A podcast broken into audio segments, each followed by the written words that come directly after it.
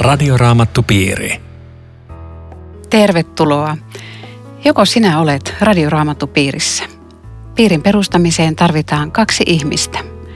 Kutsu seuraasi, ystäväsi, naapurisi tai perheenjäsenesi ja kokoontukaa raamatun ja radion äärelle.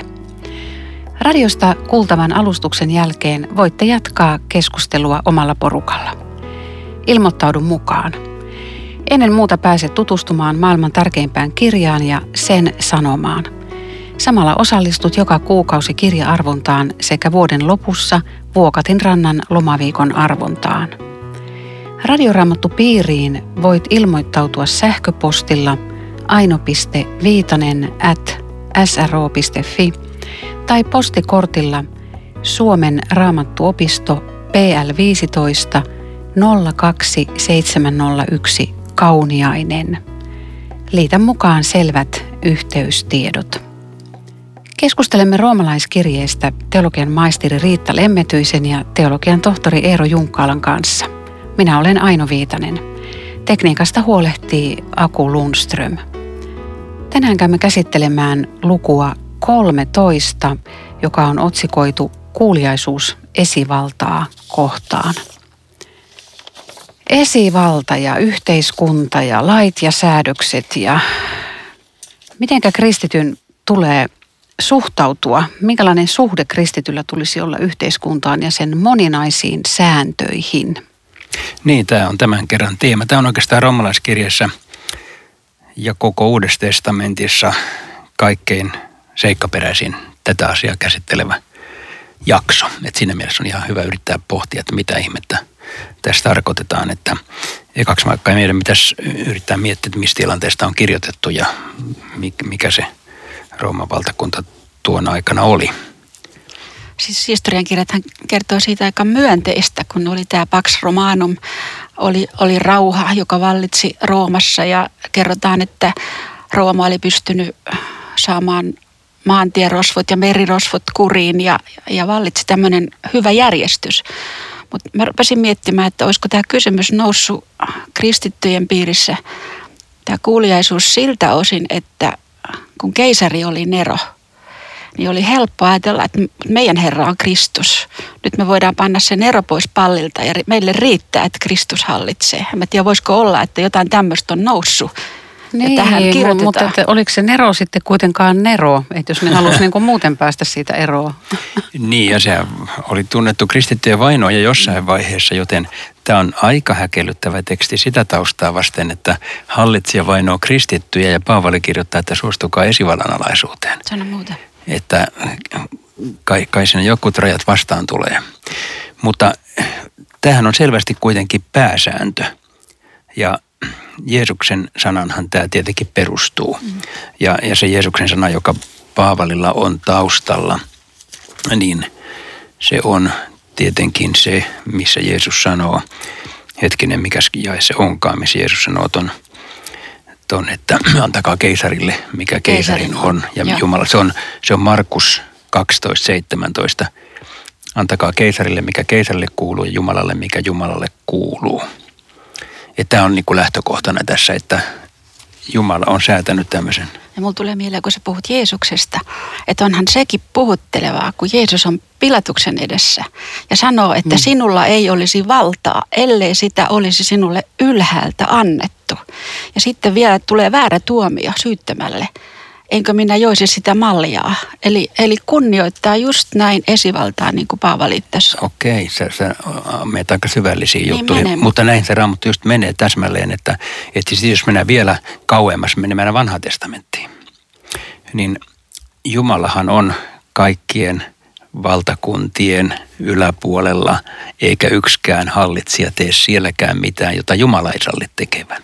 Eli, eli siis tässä on tämä suuri ulottuvuus, että Jumala hallitsee tätä maailmaa, niin kuin Luther sanoo, vasemmalla kädellä yhteiskunnan kautta ja oikealla kädellä niin kuin sanansa kautta. Mutta me ei olla vielä ratkaistu sitä kysymystä, että kun tulee törmäyksiä tässä, niin mitä sitten tehdään. Mutta mut se periaate on tämä. Joo, ja ennen kuin mennään törmäyskurssille, niin voisiko kuitenkin miettiä sitäkin. Mulla on tässä puhuttu paljon laista roomalaiskirjassa. Ja tämä on nyt yksi hyvä esimerkki siitä tästä lain käytöstä, että sitä todella tarvitaan. Että järjestykset on hyvä Jumalan huolenpitoa maailmasta. Että tämmöisen ajatusleikin, jos tekisi, mitä se tarkoittaa, että meillä olisi yksi kuukausi aikaa, että mikä laki ei ole voimassa. Jokainen tajuu, mikä kaos siitä tulee. Eli, eli vaikka meillä on niin kuin verojen suhteen vähän tämmöinen ambivalentti tunne, että, että tuota, kun mätkyjä tulee ja muuta, mutta että periaatteessa tämä on Jumalan hyvää huolenpitoa maailmastaan. Ja Jumala on varmaan siis laittanut ihmisiin jonkinlaisen tiedon, ymmärryksen oikeasta ja väärästä, joka, joka täytyy olla tässä taustalla, että, että jos asioita hoidetaan hyvin, niin se on, se on ihan ihanteellinen tilanne, että on olemassa hallinto, on olemassa lait, on olemassa systeemit ja ihmiset sopeutuu niihin. Mutta sitten on eri asiat, jos, jos ne kauheasti menee vikasuuntaan, mutta aika pitkälle saa mennä, että on edelleen voimassa, mm. koska ei, ei Rooma ollut mikään ihanteellinen yhteiskunta ja Paavali kirjoittaa tällainen. Mm. Ja kuinka pitkälle mennään? Mulle tuli mieleen tässä ilmestyskirja 13. Sähän tiedät, mitä siellä lukee. Siis siellä on peto, joka, joka tota herjaa ja, ja, ja silloin ihan kyseenalainen hallitus, mutta täältä löytyy tämmöinen jae. Ilmestyskirja 13.10. Kenen osana on vankeus, se joutuu vankeuteen. Kenen osana on kaatua miekkaan, se kaatuu miekkaan. Nyt kysytään pyhiltä kestävyyttä ja uskoa. Eli vieläkään ei tule lupa, että kapina päälle. Oho. Aika kova juttu. Eikö Joo. Mulle tulee taas ilmestyskirjasta mieleen, että kun siellä puhutaan pedosta, niin sanotaan, että pedolle annettiin valta. Mm. Ja kuka antoi? Ei kukaan muu kuin Jumala. Ja. Eli passiivi ilmestyskirjassa on, että Jumala antoi. Et, et kyllä Jumala niin kuin tämän, tämän homman taustalla on ja, ja siitä tämä seuraa tämmöinen, että Jumala on antanut myöskin tämän yhteiskunnan meitä suojelemaan – Tietysti me voidaan tässä nyt sitten vähän niin kuin yksinkertaistaa tätä, että voidaanko me nyt ajatella, kun tässä sanotaan ekajakeessa, eihän ole esivaltaa, joka ei olisi Jumalalta peräisin. Että kaikki Pohjois-Korean hallitsijat, kaikki Suomen tämän hetken poliitikot, kaikki he ovat niin kuin Jumalan johdatuksesta tai sallimuksesta ainakin siinä, siinä tehtävässään. Ja, ja mitä mieltä olette kaikista näistä EU-säädöksistä? Kurkun pitää olla suora, se ei saa olla käyrä ka- kaikki mahdolliset säädökset, että, että miten ihminen voi vaikuttaa tämmöisiin vähän noloihin, noloihin lakeihin. Kur, pitäisikö kurkkusäädöksiä ruveta raamatuvalossa säätelemään? Meidän pitää tehdä tota, olla aktiivisia yhteiskunnassa, voi vaikuttaa siitä kiitos demokratian siinä, missä pystytään, vaikka me niitä kurkkuja ehkä voida tota, saada tätä käyristä suoraksi ja, ja ollaan tässä ehkä eri mieltä, mutta että noin pääsääntöisesti niin meitä haastetaan mukaan yhteiskunnan rakentamiseen siinä, missä se on. Joo, sehän on myös raamatullinen linja. Siis siellä on jo vanhassa testamentissa on, sanotaan, Jeremia sanoo pakkosiirtolaisille, jotka muuten eli nekin jumalattomassa maassa, että harrastakaa sen kaupungin menestystä, jonne Jumala on teidät asettanut. Et se, sekin on tämmöinen ohje, joka on ihan linjassa tämän kanssa, että ei se kaupunginhallitus siellä ollut hurskas kaupunginhallitus, mutta yrittäkää kuitenkin toimia sen mukaisesti. Että tämä, tämä pääsääntö on oikeastaan aika selvä, mutta kyllähän siitä on sitten poikkeuksia. Ja, ja varmaan poikkeukseksi on nyt laskettava se kohta, mikä on esimerkiksi apostolien teoissa sanottu, kun Pietari vastaa – näille, jotka kieltää häntä julistamasta Jeesuksen nimessä. Se on apostoliteot 4.19 esimerkiksi. Se on täällä parikin kertaa. Niin hän sanoi, että onko Jumalan edessä oikein totella teitä enemmän kuin Jumalaa. Eli, eli jossain tulee semmoinen raja vastaan, että emme tottele. Esivaltaa tottelemme Jumalaa. Mä oon ilmassut tämän joskus tämmöisellä sanalla, että silloin kun esivalta käskee tekemään syntiä, emme tottele. Muutoin tottelemme. Eihän tämäkään ratkaise vielä kaikkia ongelmia. Siis se, se ei ratkaise kaikkia ongelmia siitä, että onko, onko meillä siis oikeus, ehkä sä sanot Pohjois-Korean tai Aino tai jonkun vastaavan, että onko meillä ikään kuin oikeus ja velvollisuus pyrkiä taistelemaan vastaan epäoikeudenmukaista hallintoa kohtaan. Ja, ja kyllä siinä nyt sitten, niin kuin se Riita mainitsi tuon demokratian, että, että tietenkin me pyrimme toimimaan kaikin tavoin, että olisi järkevä hallinto ja antamaan oman panoksemme ja näin. Milloin sitten on oikeus nousta johonkin vallankumoukseen, niin se, se voi olla vielä vaikeampi kysymys. Jos miettii tälle, en mä osaa Pohjois-Korean tilannetta sanoa, mutta siis jos niin kauan kuin valta keskittyy siihen, että miten taloudellisia asioita hoidetaan tai omaisuutta tai tämmöistä mallista, niin siinä pitää vaan sopeutua siihen, mitä vaaditaan, mutta just toi, mitä, mitä sanoit, että mikä raamattu kieltää, että se on väärin ja Jumala tahdon vastasta, sitä ei voi tehdä. Ihan sama koskee myöskin, jos kielletään tunnustamasta usko Jeesukseen. Ja se on niin kuin, että siinähän roomalaisetkin sitten joutu marttyyreiksi, koska tota, keisari kielsi ja tässä oli raja. No, kenen tehtävä teidän mielestä on sanoa totuus, jos on tämmöinen väärämielinen vallanpitäjä, että kenen tehtävä se on? niin. Kuka ei sano mielellään. niin, olisiko se ikään kuin periaatteessa kenen tahansa tehtävä, mutta ei, ei se toisaalta ei kaikkien tarvitse nousta parikaadeille eikä kaikkien tarvitse osallistua päätöksentekoonkaan. Mutta äh, joidenkin kristittyjen velvollisuus tai osa on olla päätöksenteossa mukana, siis sanotaan yhteiskunnallista vastuuta kantaa, mutta ei kaikkien tarvitse ilmoittautua tuota, vaaleihin ehdokkaaksi. Mutta joidenkin tarvitsee. Ja se olisi to, mun mielestä on tosi tärkeää, että kristityt aktiivisesti olisivat läsnä siellä, missä päätöksiä tehdään, koska jos me vetäydytään siitä, niin me saadaan luultavasti mm. entistä huonompia päätöksiä ainakin noin kristinuskon kannalta. Tämmöinen niin rohkaisu tästä luvusta ehkä tulee myöskin, että Jumala tekee maailmassa työtä just tämän esivallan ja hallinnan ja käskyjen myötä.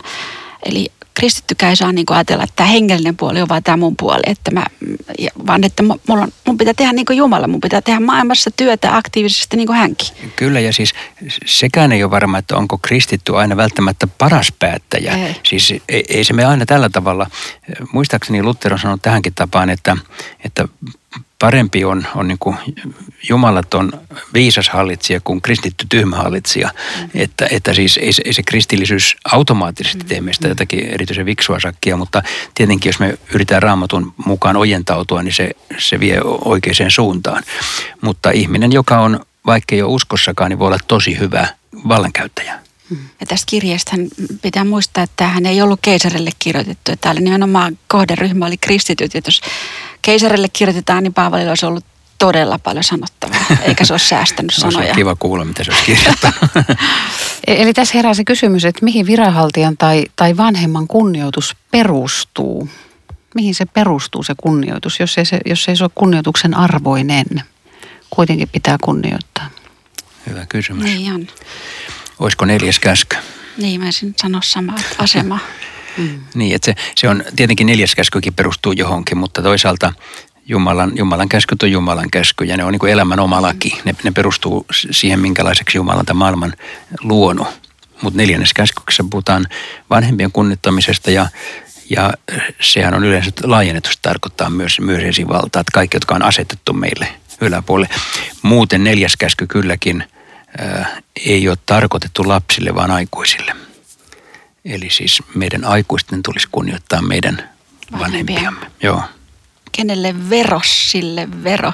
Mä kuulin kerran yhdeltä verohallinnon virkailijalta, että sinne tuli kirje, jossa yksi mies tunnusti, että se on pimittänyt veroja. Ja sitten se kertoo, että se on maksanut ne. Oli kuitti ja sitten siellä luki PS. Tämä johtuu siitä, että nämä maksamattomat verot on aiheuttanut paljon unettomia öitä – ja jos ne unottamat työt vielä jatkuu, niin te saatte vielä vähän lisää.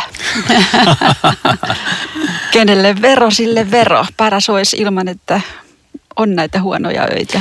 Mutta eikö nuo veroilmoituksetkin vähän, nämä verosäädöksetkin on vähän semmoisia sinne päin ja ei aina ota huomioon kansalaisten heikkoa asemaa, että, että voisiko veroilmoituksessa nyt pikkusen kaunistella niin kuin omaksi hyväksi ja Aha, sä provosoit.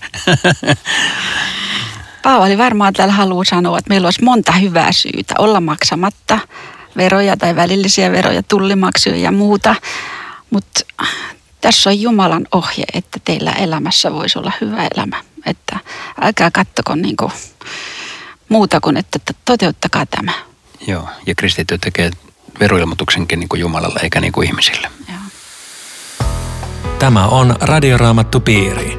Ohjelman tarjoaa Suomen raamattuopisto. www.radioraamattupiiri.fi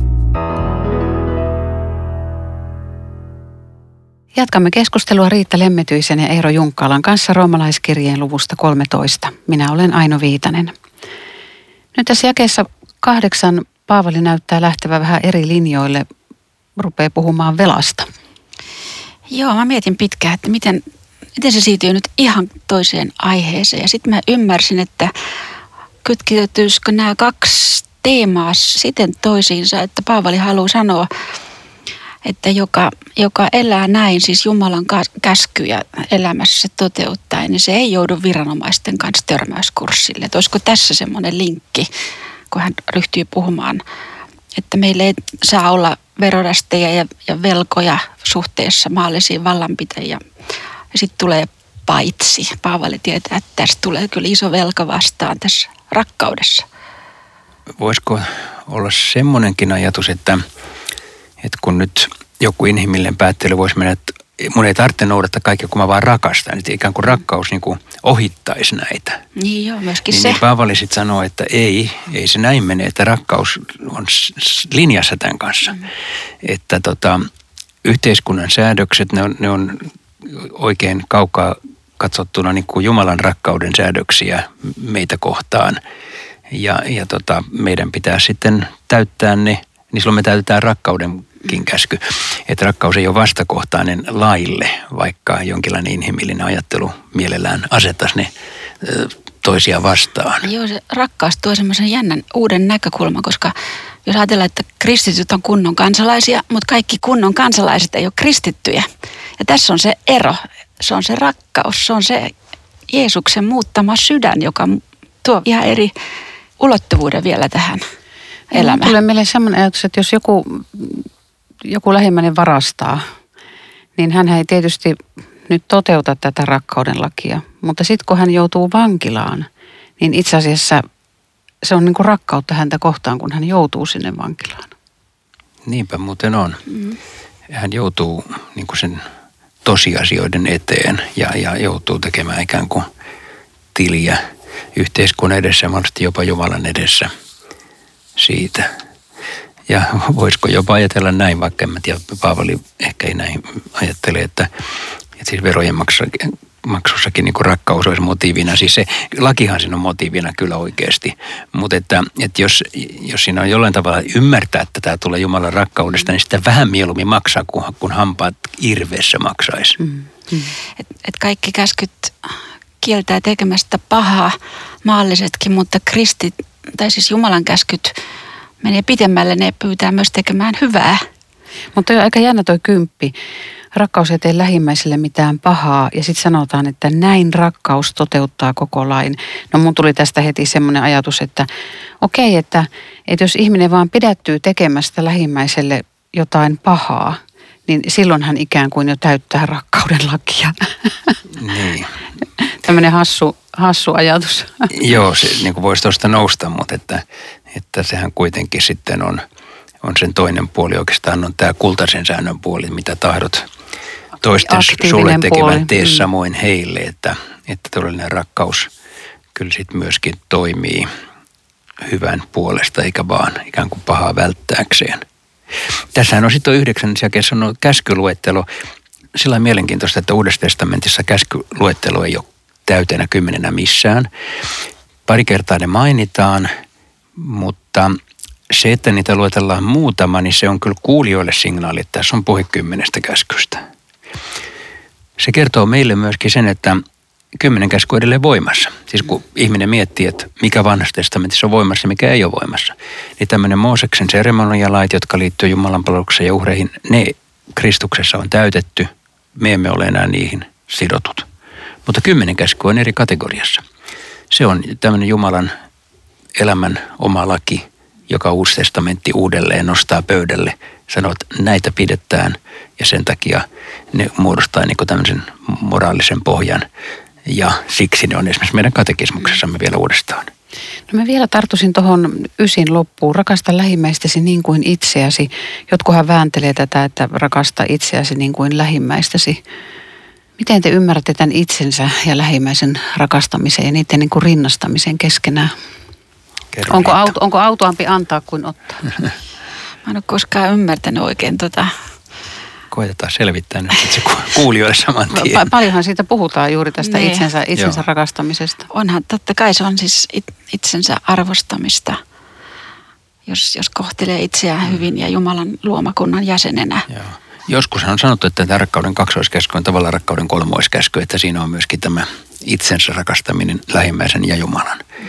Ja kyllä se mun mielestä voidaan näin ajatella siis, jos se tulkitaan juuri niin kuin sanoit, niin tämmöisenä itsensä hyväksymisenä sellaisena kuin olen, siis niin kuin terveeseen itsetuntoon rohkaisevana. Mun mielestä sellaisen se on ihan okei, että itse rakkaus on vielä eri, se on negatiivinen, mm. mutta, mutta tällainen, että hyväksyn itseni, koska jokainenhan meistä ajattelee kaksi aina itteensä. Niin siksi nämä käskyt varmaan tällä jo, että kun mä kuitenkin ajattelen kaksi itteeni, niin mä yritän samalla tavalla ajatella muita. Niin kyllä on se logiikka. Ja liittyisikö tähän myöskin semmoinen näkökulma, että kun Jumala antaa meille anteeksi, niin me myöskin saamme itsellemme antaa anteeksi. Tämäkin on mm. sitä itsensä rakastamista on hyvällä muuta. tavalla. Joo. Kyllä todellakin joo. No sitten päivä sarastaa. mikä, mikä hetki on käsillä? Miksi meidän täytyy herätä unesta? Joo, tämä on taas semmoinen teema, että vähän miettit Paavali, mitä hän ajatuksissa kulkee, mutta, mutta tota, tarkoittaisiko tämä yö sitä sitä aikaa ennen kuin Jeesus syntyi maailmaan. Se on ollut yö, mutta päivä jo sarastaa, kun Sakarialle sanottiin, kun kerrottiin Johanneksen syntymästä ja Messian tulosta, niin se rukoili näin, että nyt meidän puolemme katsoo aamun koitto korkeudesta. Eli aamu sarastaa, että, että joku tämmöinen taitekohta on meneillään. Vai onko tämä väärä tulkinta? Ei, mutta erilainen kuin mulla on. No kerro, tosi, mikä sulla Tosi mielenkiintoista, että sä näet sen tolla tavalla. Toi, toi on varmaan ihan tosi hyvä, mutta mä taas luin tämän sillä että tämä on tänne lopunajallinen teema, että Paavali siis odottaa Jeesuksen pikaista tuloa. Hän on sitä mieltä, että yö on aika pitkällä, eli maailman pimeys ja jumalattomuus on aika pahassa mallissa – ja että kun Jeesus tulee, niin sitten asiat ratkeaa ja sitä ennen meidän pitää valvoa, niin kuin Jeesuskin sanoi, valvokaa ja rukolla. Näin mä tämän luin. Ja, ja tietenkin, jos se luetaan näin, niin sitten nykyaikaisen lukijan päässä herää välittömästi kysymys, että hetkinen, että jos Paavali odotti Jeesuksen paluuta 2000 vuotta sitten, niin tekikö hän 2000 vuoden virheen? Ja, ja siinä on sanottava, että ei tehnyt, koska jokaisen kristityn sukupolvi pitää odottaa Jeesusta tulevaksi oman aikanaan. Eli hän oli ihan oikeassa, jos me emme odota, me olemme väärässä. Mm. Muuten toi saa mut ajattelemaan, että onko tämä kaikki tämmöiset Paavalin antamat ohjeet ja kristillinen etiikka, niin, niin se on tämmöinen, niin kuin, sillä on tämmöinen näkökulma, että tämä aika katoaa ja niin kuin semmoinen eskatologinen. Eli älkää kotiutuko tänne liian väkevästi, koska tämä, tämä maailma ei ole meidän kotimaamme. Et muuten nämä on tämmöistä moraalietiikkaa nämä kaikki nämä ohjeet, ellei muista tätä, että, että aika loppuu. Ja... Joo, toi on viisasta kyllä. Tosiaan kesä 12 sanotaan, että varustautukaa valon asein. Mitä ne on nämä valon aseet? Niin ja sitten hylätkäämme pimeyden teot. Mulle tuli tuossa yksi semmoinen Lutterin viisaus, kun hän sanoi, että meidän tulisi toteuttaa elämässämme semmoista uskon rippiä. Että joka päivä tuoda Jeesukselle, mikä omaa tuntoa painaa ja taakottaa ja kertoo se ja sitten joka päivä myöskin omista anteeksi anto kaikesta, mikä taakottaa. Että olisiko tämä semmoista hylkäämistä niin kuin oikealla tavalla? On varmaan. Valossa vaeltamisestahan mm. puhutaan, joka on sitten juuri tämmöinen syntien tunnustaminen ja sy- oman syntisyyden tunnustaminen. Sehän ei ole sitä, että mä pystyn aina paneen kaiken pahan pois sillä että mä en sitä enää koskaan tekisi. Ei, ei. En mä niitä saa pois sillä mun pahoja taipumuksia, niin ne, ne vaan on. Mutta jos mä vaellan valossa, niin, mä, mä, niin kuin Jumalan edessä on avoin, että mm. tällainen olen tänään, luultavasti tällainen huomennakin, mutta saanhan elää sun omanasi ja annata mulle aina kaikki anteeksi. Eli valon ase on syntien tunnustamista. Joo. Joo, se on varmaan siis Johanneksen ekassa kirjeessähän tämä sanotaan näin, 1 Johannes 1, 7. Mä luen 6 7. Jos sanomme, että elämme hänen yhteydessä, mutta vaellamme pimeässä, valehtelemme emmekä seuraa totuutta. Mutta jos vaellamme valossa, niin kuin hän itse on valossa, meillä on yhteys toisimme Jeesuksen ja poikansa veri puhdistaa meidät kaikesta synnistä. Ja sitten puhutaan syntien tunnustamisesta. No miten tässä, kun sanotaan, että pukekaa yllenne Jeesus, miten me puetaan Jeesus ylle ja, ja sitten meidän pitäisi varmaan kurittaa meidän ruumistakin. Miten, mitenkä te kuritatte? Älkää hemmotelko ruumista, niin siinä sanotaan. Mm. Semmoinen huomio on aika jännä, että tuossa jakeessa 11 herätään. Ja totta kai kun herätään, niin pitää panna jotain päälle. Ja nyt se Paavali palaa täällä lopussa siihen, että mitä sä paat nyt päälle, sinä kristitty uusi ihminen. Ja, ja mulle tämä on muistutus siitä, että siitä puvusta, minkä kasteessa sait, pukeudu siihen joka päivä. Siihen, että siihen, siihen Jeesuksen todellisuuteen, tänäkin armahdettu, rakastettu, johdatettu, hyväksytty. Ja tällä voimalla päivään. Näin, näin mä sen ajattelin. Se on, se on jopa, se on käsky, pukekaa se puku on persona. Joo, toi on hyvä, mutta mit, miksi sanoit, että älkää hemmotelko ruumista? Mielestäni voisi kiva hemmotella. Siis kyllähän ihminen saa niinku hemmotella itseänsä. Saako? Mi, mi, mi, mikä, mikä on se ruumi? Eihän se kiellä, että ei saunaa saisi mennä. Ja... No just niin, sitä mä tarkoitin, että täytyy, täytyy mennä. Mutta ei, ei tässä ole kysymys siis siitä, että älä huolehdi itsestäsi. Siitähän ei. tässä ei ole kysymys. Vaan, vaan tässä on, että älkää sillä tavalla hemmotelko, että annatte sen haluille valan. Niin eli siis älkää lähtekö synnin niin tielle, synnin tielle älkää lähtekö niin kuin leikittelemään maailman tavoin. Vaan, vaan muistakaa, että olette Jeesuksen omia ja elätte sen mukaisesti. Kirkkoisa Augustinus sanoo elämäkerrassaan, että nämä jakeet 13 ja 14 oli hänelle ratkaiseva niitti tulla herätykseen ja uskoa. Hän löysi oman elämänsä tuosta remuten ja juomiten ja sivuettömästi eläen ja tajusi, että tähän on apu. Mm. Ja apu on Jeesus Kristus. Joo. Radioraamattu piiri. Kiitos kaikki oli tässä tänään. Laittakaa meille kysymyksiä ja kommentteja Facebookiin tai sähköpostitse aino.viitanen at sro.fi. Rukoiletko Riitta tähän loppuun? Rakas taivaallinen isämme, kiitämme sinua siitä, että olet niin väkevästi maailmassamme läsnä, kaikesta huolimatta. Sinä pidät yllä meidän päivittäistä elämäämme. Rukoilemme, että me voisimme olla myös oikealla tavalla sinun omiasi tässä maailmassa, toisiamme rakastaen, sinun käskyjäsi kunnioittaen ja niitä elämässä noudattaen. Amen. Radioraamattupiiri. www.radioraamattupiiri.fi